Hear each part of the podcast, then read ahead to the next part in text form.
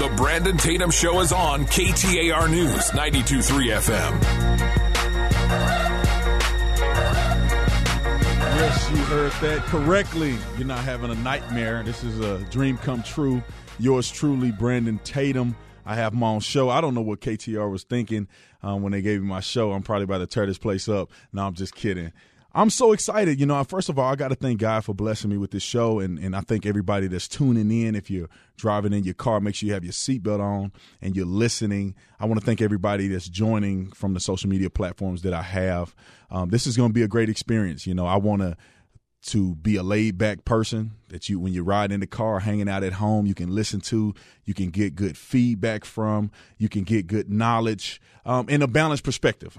You know I, am a, I'm an everyday person um, and, and I like to tell the truth and, and keep things um, clean and good. So you don't have nothing to worry about. But for those of you who, who have not heard of me don't know who I am wondering why you're hearing this beautiful voice on the radio for the first time I'm going to talk to you a little bit about who I am, where I come from, and kind of the focus of what I want to accomplish, you know, on this on this show. So, I was born and raised in in Fort Worth, Texas.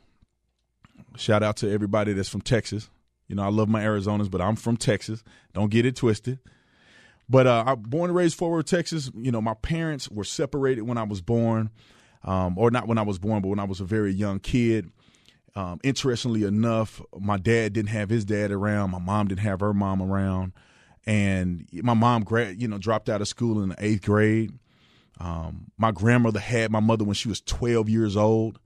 And so some people would believe or, or, have in their mind that I was destined to fail. I was destined um, for me not to accomplish some of the things that I have, but I think God had a different plan. But I'll never forget the pivotal moment in my life when I was eight years old when my dad, you know, I got arrested for smoking marijuana in a vacant house. And I, I remember, and I don't know about you, but my dad used to carry that belt everywhere we go. and you cut up, you're gonna get you you gonna get it. That's, that's, that's all you need to know. You're gonna get it. And you know, after that experience or, or, the situation that happened, I thought I was gonna get a beat down in my life, but it didn't go that way. You know, my dad strategically used something that that was in my heart um, my love and passion for basketball at the time to really turn me in a different direction. But I think it's meaningful to tell a little bit about that story. So, you know, I had older cousins who they were in drugs and different things like that, and we were hanging out with them, and we kind of got caught up in the situation. I'll, I'll, never forget when we went to the juvenile detention center um, in Fort Worth, Texas. Uh, we thought that their parents were going to show up and we were going to act like it never happened and go on and never tell my dad about it. But uh, lo and behold, they called Mr. Tatum and he came in there like he was Hulk Hogan. He said he was going to kill us and everything. And I, I, remember looking at my brother saying, "Man, I hope they just leave us in here because my dad don't seem like he's playing around today."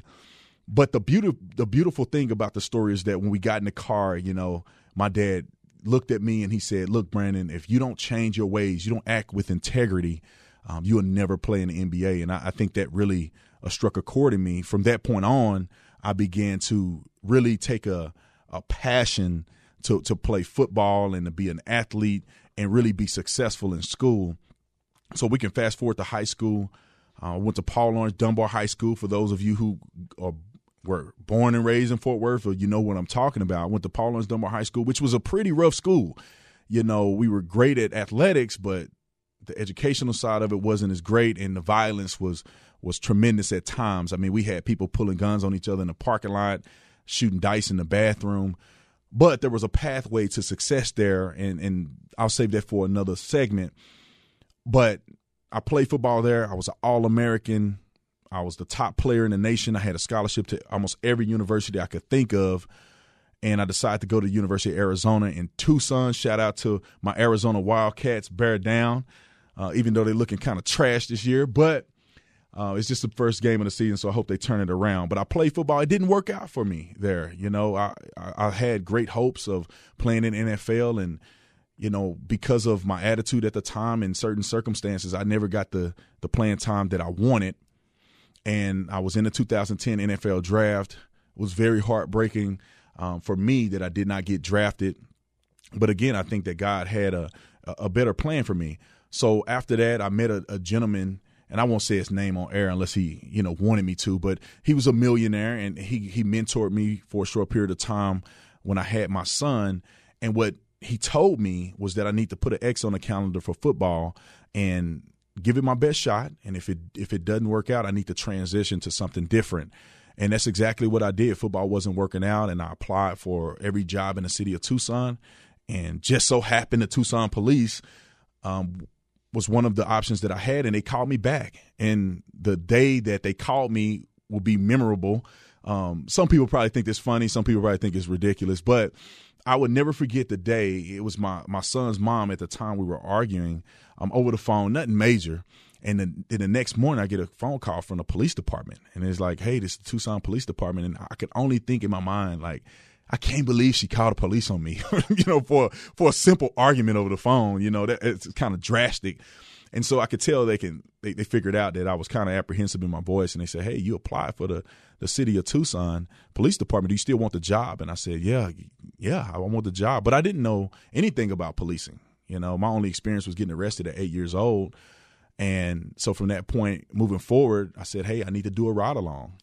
And I did a ride along with Officer Sean Payne, whom I will never forget. He was probably one of the greatest men that I've ever met and we did a ride along and it just blew my mind. Policing blew my mind.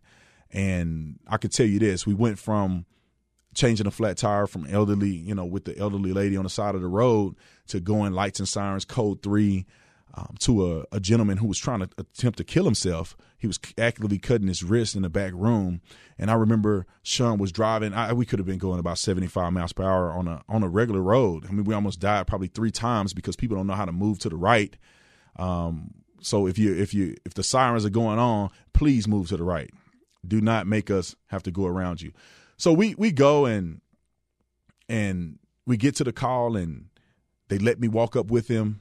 They went to kick the door in to check welfare on the gentleman, and he was actively cutting his wrist. I could see once they went in, they let me come and look, and he was cutting his wrist. And you know, Sean saved his life, man. And just the adrenaline rush from all of that just made me wonder, like, dude, how do you do this every day? And he said, man, you know, I do this every day consistently. And I felt to in myself that this is something I really wanted to do. This is something that I feel that God is is gearing me towards, and I have to be this guy. You know, I have to be a hero like Sean Payne. And I joined the police department. I um I, I did just about everything on the Tucson Police Department. I was there for about six and a half years. I was a spokesperson for the police department of PIO. I was on a SWAT team for for about a year. Um, I trained new officers as a field training officer. I was a general instructor at the academy, and you know that that that experience really really set me up for success. And and just with my first show, I'm already realizing that I'm I'm I could talk, so I'm running out of time. So I'm gonna try to wrap this up real quick, and maybe I'll touch base a little bit on the uh, the next segment about it because I really think it's important for people to understand who I am and why you should probably listen to me. Maybe find some common ground with with what what I'm saying. But after that, you know, I became a police officer. I, I love what I did every single day, and that kind of got me into the political world. You know, I, I wasn't really into politics uh, per se. I never really voted. Uh, it's, shame, it's shameful to say that, but it's true. I never really voted uh, at all. But uh, once I started paying them taxes, you know, I realized that I probably need to get politically active. You know, a little twenty three dollars an hour sound good to me until I had to pay those taxes. But we're getting ready to go to break. Thank you guys for joining thus far. Make sure you come back for the next segment. I'm going to talk a little bit, a little bit about the things that that I said before, but we're going to talk about Antonio Brown. I want to know what y'all think about what Antonio Brown did. You listen to the Brandon Tatum Show on KTAR.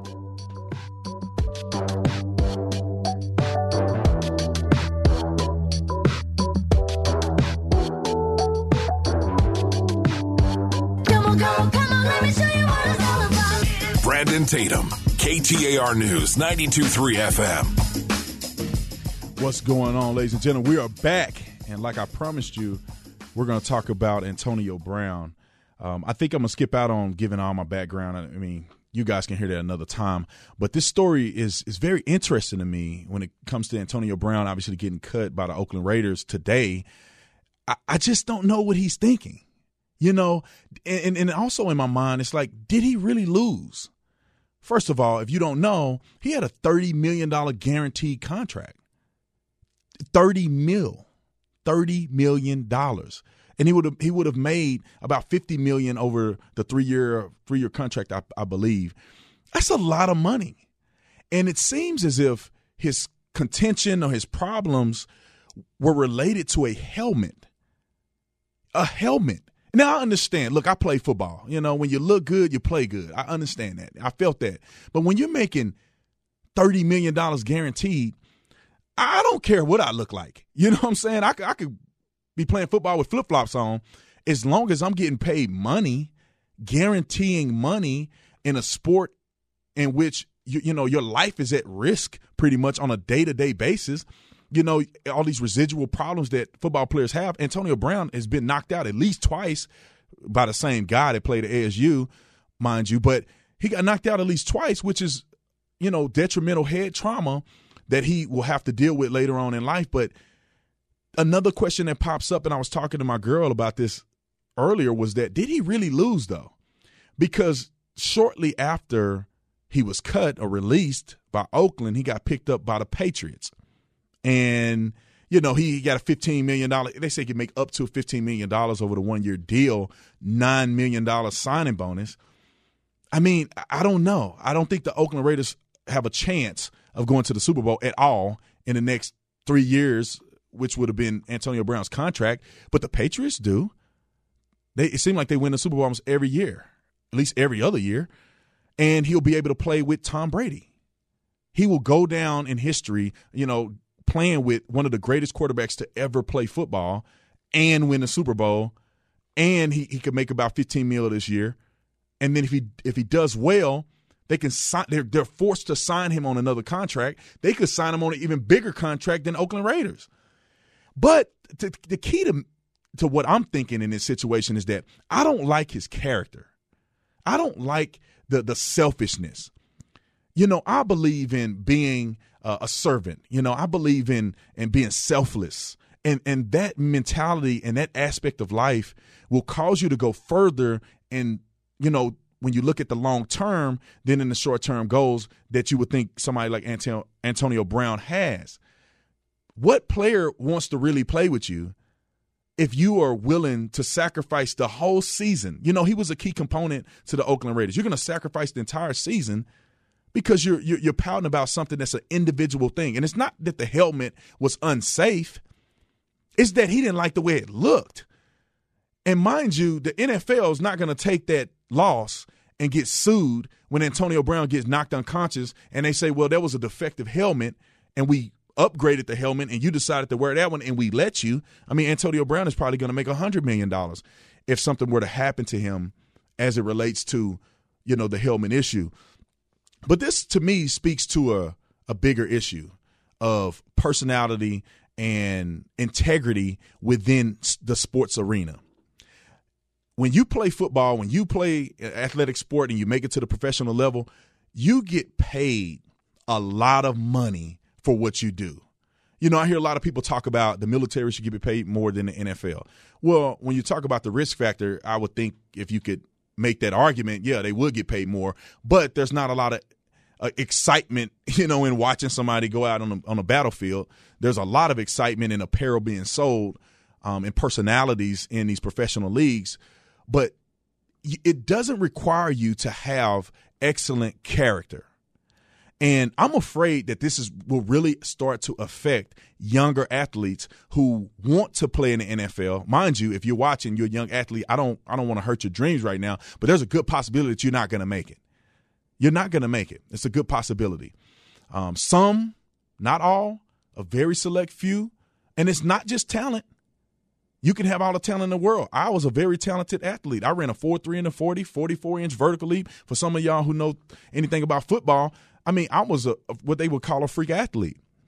But circumstances and situations can lead you down a path where the NFL won't be the final step. And I want young people to understand that football should be your backup plan. What is Antonio Brown going to do afterwards, after football is over, if he's spent all his money? Obviously, we know that over 80% of the, the players in the league go bankrupt. So if he goes bankrupt, he has no moral character or he haven't built up a moral character beyond being a selfish person, what are you going to do after that? Think about this for a minute. You make millions of dollars and then you go to a job that's going to pay you probably $21 an hour. You, if you cannot sustain your character in that arena making millions, it's going to be very difficult for you to do that when you're making, I wouldn't say minimum wage, but you're not making as much money. So I, I would love to to know and, and, and for you guys to ponder in your mind. I want to know what you guys think about it. Uh, eventually, I'll have a, a chance to have y'all call in, but I don't want to do that just yet you know, because to be honest, I don't want somebody to drop the f bomb and all that on the show while I just while I'm just getting started. So eventually, I'll bring y'all on. But I, I wonder what the thoughts are, are surrounding that. You know, um, obviously, you can shoot me messages on my social media, but I think Antonio Brown you know, is not making a long term positive decision. But I still think he's, making a lot of money just to play a sport, and I, and I and I really don't have a problem with that. Another aspect that has come up in relation to getting paid money and playing sports, and it's something that I really want to address too, is the concept of paying college football players these crazy amounts of money, similar to what you're playing paying NFL players. And as a former college football player, I just really don't think it's a good idea for these colleges to pay out. I don't know what they expect hundreds of thousands or even millions of dollars to college players. The alternative to that, in my opinion, is to pay to get them more education, to pay to set them up for a better future. So if you're playing for four years in, in college football, instead of them cutting you a check every month, because I'm gonna be honest, I blew my money when I was in college, and so did all my other teammates. You know, I got the Pell Grant, and, and it was at the time it was a lot of money, and I bought rims for my car, buying clothes, going out to eat. You know, when you're young, you're not gonna do well with that money and they're pretty much throwing money down the drain. But what they can do is say, if you want to be successful, you want to do well in school, you make good grades, we'll pay for you to get your master's degree. If you want to continue your education, we'll pay for you to get your doctorate degree. The colleges and universities can pay and use that money effectively. And if you decide not to go to school, maybe they can put money aside in, in a certain fund that you can access later in life instead of, again, setting you up for failure like we see happening so many times um, in the NFL. And I and I, I, definitely think that that's a that's an issue that that we can address and, and have conscious conversations about. Um, and so, let me get back to another thing I was talking about earlier. You know, I, I gave my story and then I, I jumped to Antonio Brown um, because I, I just that, that story has been fuming in my mind all day long. But I want to just uh, clarify or, or, just add to a little bit about my background to continue that, and then we'll go to something different in the next segment. But for those of you who were listening in the first segment, I gotta go. so I love y'all, man. I'm gonna get the hang of this thing. Y'all bear with me. Make sure you have your seatbelt on if you're in the car. We're gonna go to the next segment. You're watching the Brandon Tatum Show on KTAR 92.3.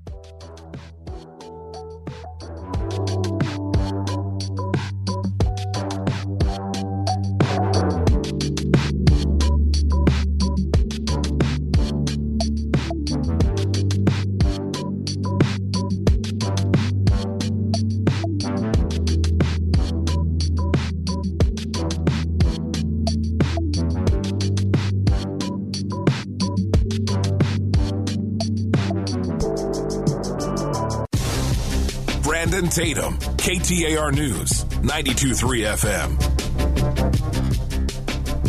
I don't know about you, but that's that song get me hyped, man. but let's talk about law enforcement. You know, I was a police officer. Obviously, I said in the first segment, I was a police officer with Tucson Police Department, and I'm I'm generally in favor of police officers because I have a the the insight on what goes on. I've been through academy. I know what it's like to be in a life and death situation multiple times. I know what it's like when people are combative and they're lying to you every day. So I get it, right? I get it. I understand. But when an officer does something wrong, I think I also understand that there's a necessity or, or there's a, a obligation on my end to bring attention to it and call them out and not necessarily to just damage the person's character unless they're a total, you know what. But to give a little insight on how this went wrong and what can we do to improve. And that brings me to a story that I've heard on the radio going around, and now I have an opportunity to talk about it. Um, a Glendale police officer that resigned after tasing a guy, I don't know how many times, and beating him in the head with a taser when this story came to my attention, I, you know, I, initially I'm like, okay, they always got something to say about police officers, and I heard somebody, in my opinion, was being an SJW, and they, they just continue to rip this officer. And I said, you know what? Let me look at the video. Let me do a little bit of research myself, and I'll make a determination of what I think about it. Um, and this officer, Officer Carroll, and I, I forget his first name. I'll, I'll get it in a minute. But Officer Carroll who works for the Glendale Police Department, resigned. I heard that he had other issues with the police department, but that's nor here nor there. When I look at what happened at this incident, it was troubling to me. It was it was embarrassing, and I believe there's two points to look at when you are examining the issues and how this particular incident went wrong. Initially, initially, initially he was pulled over or the police stopped behind him in reference to, I guess, believing he was drunk. He was he fell asleep in his car. As soon as he gets to the window, it is clear that he is something is wrong. It, you know, me looking at the body worn camera, it's like he's high on drugs. He's a drug addict. That's it. That's it. That's what I saw when I, when, you know, when when the officer's body cam initially turned on, and you know, he looked like a tweaker, and he's lethargic. He's non-responsive, and this officer, I, I guess, felt like he was being challenged or he was on the same level as this guy, which I think is detrimental when you're trying to uh, make an arrest and you're trying to to be a a good police officer, um, for lack of better terms. You have the mental upper hand, right? This person is lethargic, having some mental issues, and so you have to take charge as a police officer and you have to be able to dictate and navigate this person's mind for them right? And so when you get to the car you understand that this guy is you know saying i don't want to get out the car. Listen there's no rush. You have your police car parked behind the guy. He's not going to bail out of it. He doesn't even seem like he's capable of even driving the car. And if you need to use force this is what i learned in academy. If you need to use force it is appropriate and legitimate to use force until it doesn't work and then you have to do something else, right? It's the same thing happened with Rodney King, right? If anybody know the story of Rodney King, and some people are gonna get mad at me for saying this, but you know, based on what he did initially, almost beat an officer to death, took him on a high speed chase. You know, him getting his butt kicked initially seemed a, a bit reasonable.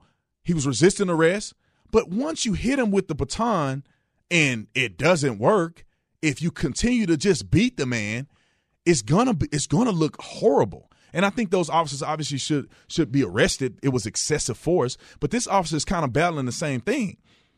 The guy's being, you know, combative but kind of passive aggressive. You pull him out of the car. You're clearly stronger than him. You clearly have more training and physical um, ability over over his. You get him on the ground. He don't put his hands behind his back. You know he don't have any guns. What's the rush? Call for backup, let him lay there, sit on top of him, let him lay there. You know, obviously not suffocate the guy, but you, you can still use your tactics. And for police officers, you know what I'm talking about. Use your tactics. And if you tase him, which would be appropriate in this situation if he's combative, because um, you don't know, he could be on meth or something uh, upper that that'll make him have superhuman strength. But once you tase him and it doesn't work, and even if you decide to strike him with it, and if it's not working, then you need to transition to another um, use of force. And another thing, there's the overuse of the taser that I've been seeing. And I I never used a taser. I didn't even wear a taser the second half of my career, and I was and I was a SWAT operator. I didn't use the taser, and I, I guess I, I applied it one time with a guy who was butt naked, running around a community, knocking on somebody's door. I guess he thought he was going to somebody's house, this dude was naked, and it, you know, I'm like, it's something wrong with him. I don't even want to touch this guy. So I'll threaten him with the use of force, and more than likely they will comply. And yes, he did. He complied, and they had to arrest him. He was naked. It was nasty. But I'll say that for another segment. But anyway, with with cops that I'm seeing nowadays, I mean, goodness gracious, somebody running away from you and you tase them in the back. I mean, what happened to you running the person down and using hand to hand, you know, restraint or combat? And in this situation, you know, use your hands, dude. They teach us how to do these tactics in the academy. Use your pressure points. If you are too afraid to go hands on with somebody, you probably need to retire. You probably need to turn in the badge because, and I don't know what training Glendale has. And, and, I believe that they have excellent training. I'm a default to excellent training because our SWAT team and Glendale SWAT team did a tactical um, event at a stadium together, and they had really good tactics. They were real polished uh, SWAT team. But I don't know what they're teaching this guy. He resigned, obviously, which I think was a was a appropriate thing to do. The question then comes up: What about his pension? If the if the department allows him to do something this egregious and he retire, I mean he resigns, he still have an ability to access his pension, work for another police agency. Versus if they fired him, and he would he would have a lot of complications surrounding that. Um, do I think it rose to the occasion of firing this guy? Uh, I don't know. It would have to determine or, or depend on um, the things that he's done in the past. If this is a residual, this guy has been acting up for a long period of time. He got he has to go. There's no question about it. They need to fire this guy. He's he's ruining the reputation of the entire police department. But if this is a one off, there's le- there's a level of discipline and training that you can do that you won't you know destroy the man's livelihood. But I'm I'm glad I'm glad he resigned, man, because uh, this is a black eye on law enforcement in America, and we all know that there is an attack on police in America, and not even by the public alone, not just by the public, but by police chiefs. And y'all know how I feel. I was on the Mac and Gaydos show a few times talking about Jeri Williams from the Phoenix Police Department, whom I believe she should turn a badge in. If you ask me, I would love to have her come and explain to my audience why she make the decisions that she's made, why waste hundreds of thousands of dollars doing some research on why police um, use of force is increasing. I could have told her that it, it comes with the with what the public is doing it, it doesn't necessarily mean that police are being more aggressive when people are pulling guns on police more. I mean, how's that the police the police officers' fault that people are going crazy in the city? And I think that, and I and I said this before, and I'm gonna say it again: the city council and the structure of municipal police departments are the fall of law enforcement in America. And, and this is why a police chief could come up through the ranks as a polished police officer and understand the job, right? But when they get promoted all the way to the top, they lose all kind of authority. They lose all kinds of abilities to actually do their job. Not all, but some. And then they lead police down a slippery slope because it satisfies satisfies the public and satisfies the city council, which I think is is absolutely asinine.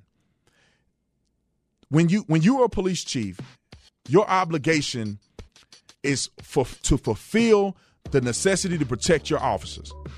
At the moment in which you do not do that, you have failed. You have failed. And I have nothing else to say about that.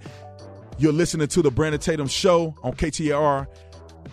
Y'all make sure y'all come back. We're going to talk about politics. We're going to talk about the big bad President Trump. y'all know I love Trump. We're going to talk about him after the break. Stay tuned. I'll see you on the other side.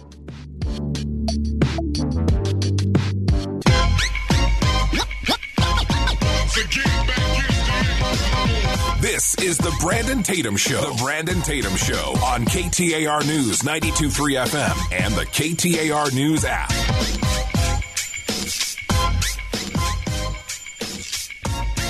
If you're still listening, that means you really love me, and I appreciate it. so, if you're listening and and you've liked what you heard so far, obviously we're going to talk about the president here in this last segment. But I want to remind you guys to follow me on social media. I didn't even say that, but follow me on the Officer Tatum is all my social media um, platforms. I do post videos on YouTube and post videos on the Officer Tatum Store.com. Um, we have merch there too. So, but anyway, let's get into this. Donald J. Trump, right? This is the probably the most I don't know, infamous and famous person at the same time in the United States of America and around the world, mind you. Uh, Donald Trump is pretty popular around the world. I almost would assume that people outside of the country, you know, not, you know, not including his supporters, but people outside of the country probably like him a little more than the people who dislike him in America for sure, or who are American citizens here for sure. So let's let's talk about this for a minute. You know, I, I think that this is the pivotal point where people make decisions whether they like you or hate you, is dependent on if you support the president or not. And I think uh, without um, fail or, or without any apologies, I voted for President Donald Trump. And I'm not ashamed to say I did. And now I almost feel like that supporting the president is kind of the new concept of coming out of the closet as a gay American. Like people are literally hiding this from family members. Because as soon as you say you voted for the president, oh now they don't want to talk to you. They don't want to. They don't want you coming over to family uh, events. Uh, you'll get ostracized on your job. I mean, you name it. That's almost the same concept. You know, people are are closeted supporters, and they're just waiting strategically to announce that they actually support the president. And I'll say this: if you don't believe me, all you have to do is look at the look at votes. All you have to do is look at the fact that it was 62 million people that voted, or over 62 million people that voted for President Trump. If you look at the media, it seems like everybody's against him, but 62 million people, that's a lot of people voting. And I don't think it feels that way when you walk around in the public sphere. But this is what I will say two things. Number one, people talk about the president and they say he's a racist and all this stuff. I think that's total BS. If the man was a racist, I would not vote for him. I would not support anything that he does. I wouldn't even I, I wouldn't even utter his name. But the man is not a racist. When people say that, it really diminishes the, the actual racists who are out there. There's people out here who really hate me because of the color of my skin. They really hate me. They want to do harm to me. The president has invited me to the White House three times already, and I'm going for a fourth time in October. That doesn't seem very racist to me. The president has literally created an environment where the unemployment for African Americans in this country and, and, all other minorities at a historic low. It has never been this low in history. And in America, in Americans in general of of all nationalities and backgrounds, however they classified, at the end of the day, we're all Americans and we're all humans. You know, we are one human race. But the way they classify it, the rest of America is still decades low unemployment.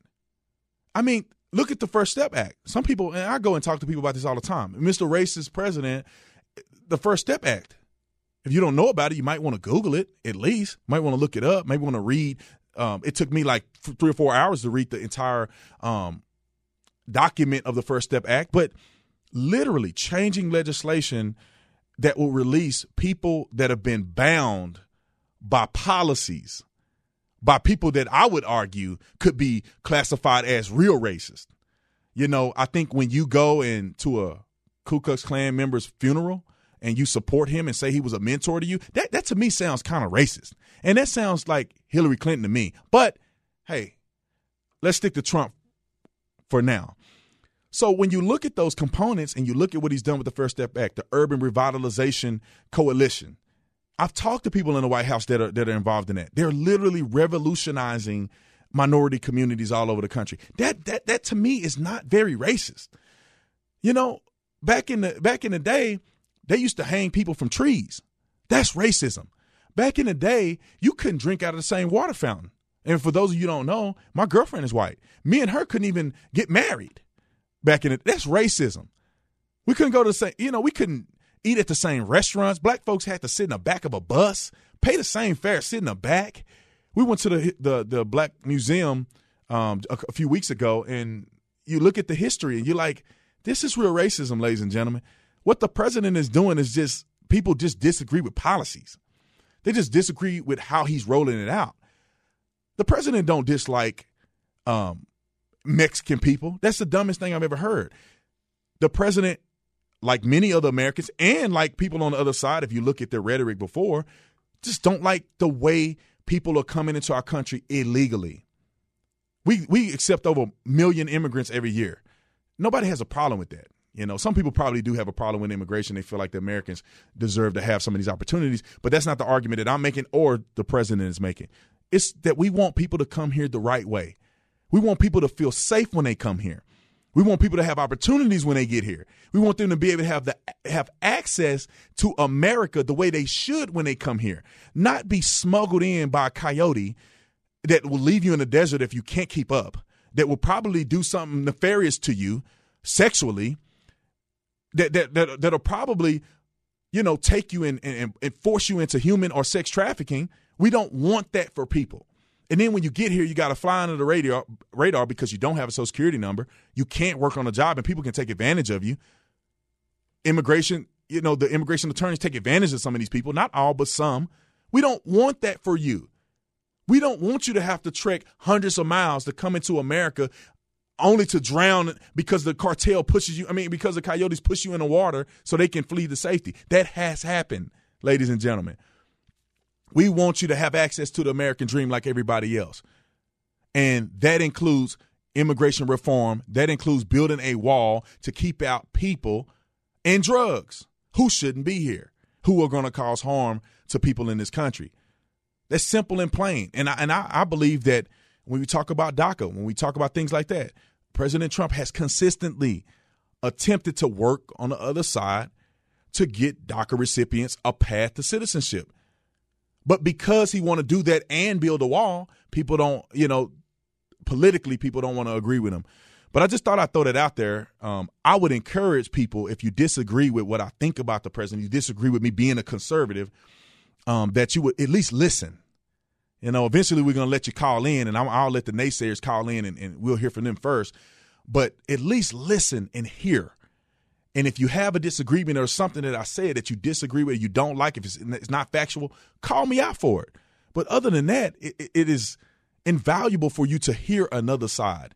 Because if you stay one sided your whole life, you're not going to be very informed politically. And you may not make proper political decisions.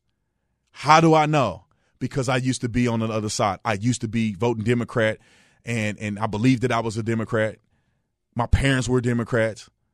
And and I'm not a big proponent on telling you how to vote because I, I, really don't care. But you need to vote for what's best for you and your family and what you really truly believe can really help this country. There's no reason for you to vote party line. There's no reason for you to vote because your mama said so. And I had to learn that I could say slightly the hard way, but I learned the lesson. I opened my eyes. When President Barack Obama was the president, which I voted for him in second term. I thought he was the greatest thing since sliced bread. But when he started to, to down police officers and talk crazy about them and literally put my life in danger on the job, I said, man, I got to look somewhere else. And I encourage every single person to do that. If you haven't learned nothing else, have an open mind, take constructive criticism, and I want y'all to have a blessed day. Eventually, I'll do my little prayer at the end, but we're running out of time. But thank y'all for watching, man. Again, follow me on the social media. Make sure you come back next weekend on Saturday at 6 p.m. to hear the truth on the Brandon Tatum Show on KTAR. I love y'all. Have a good weekend.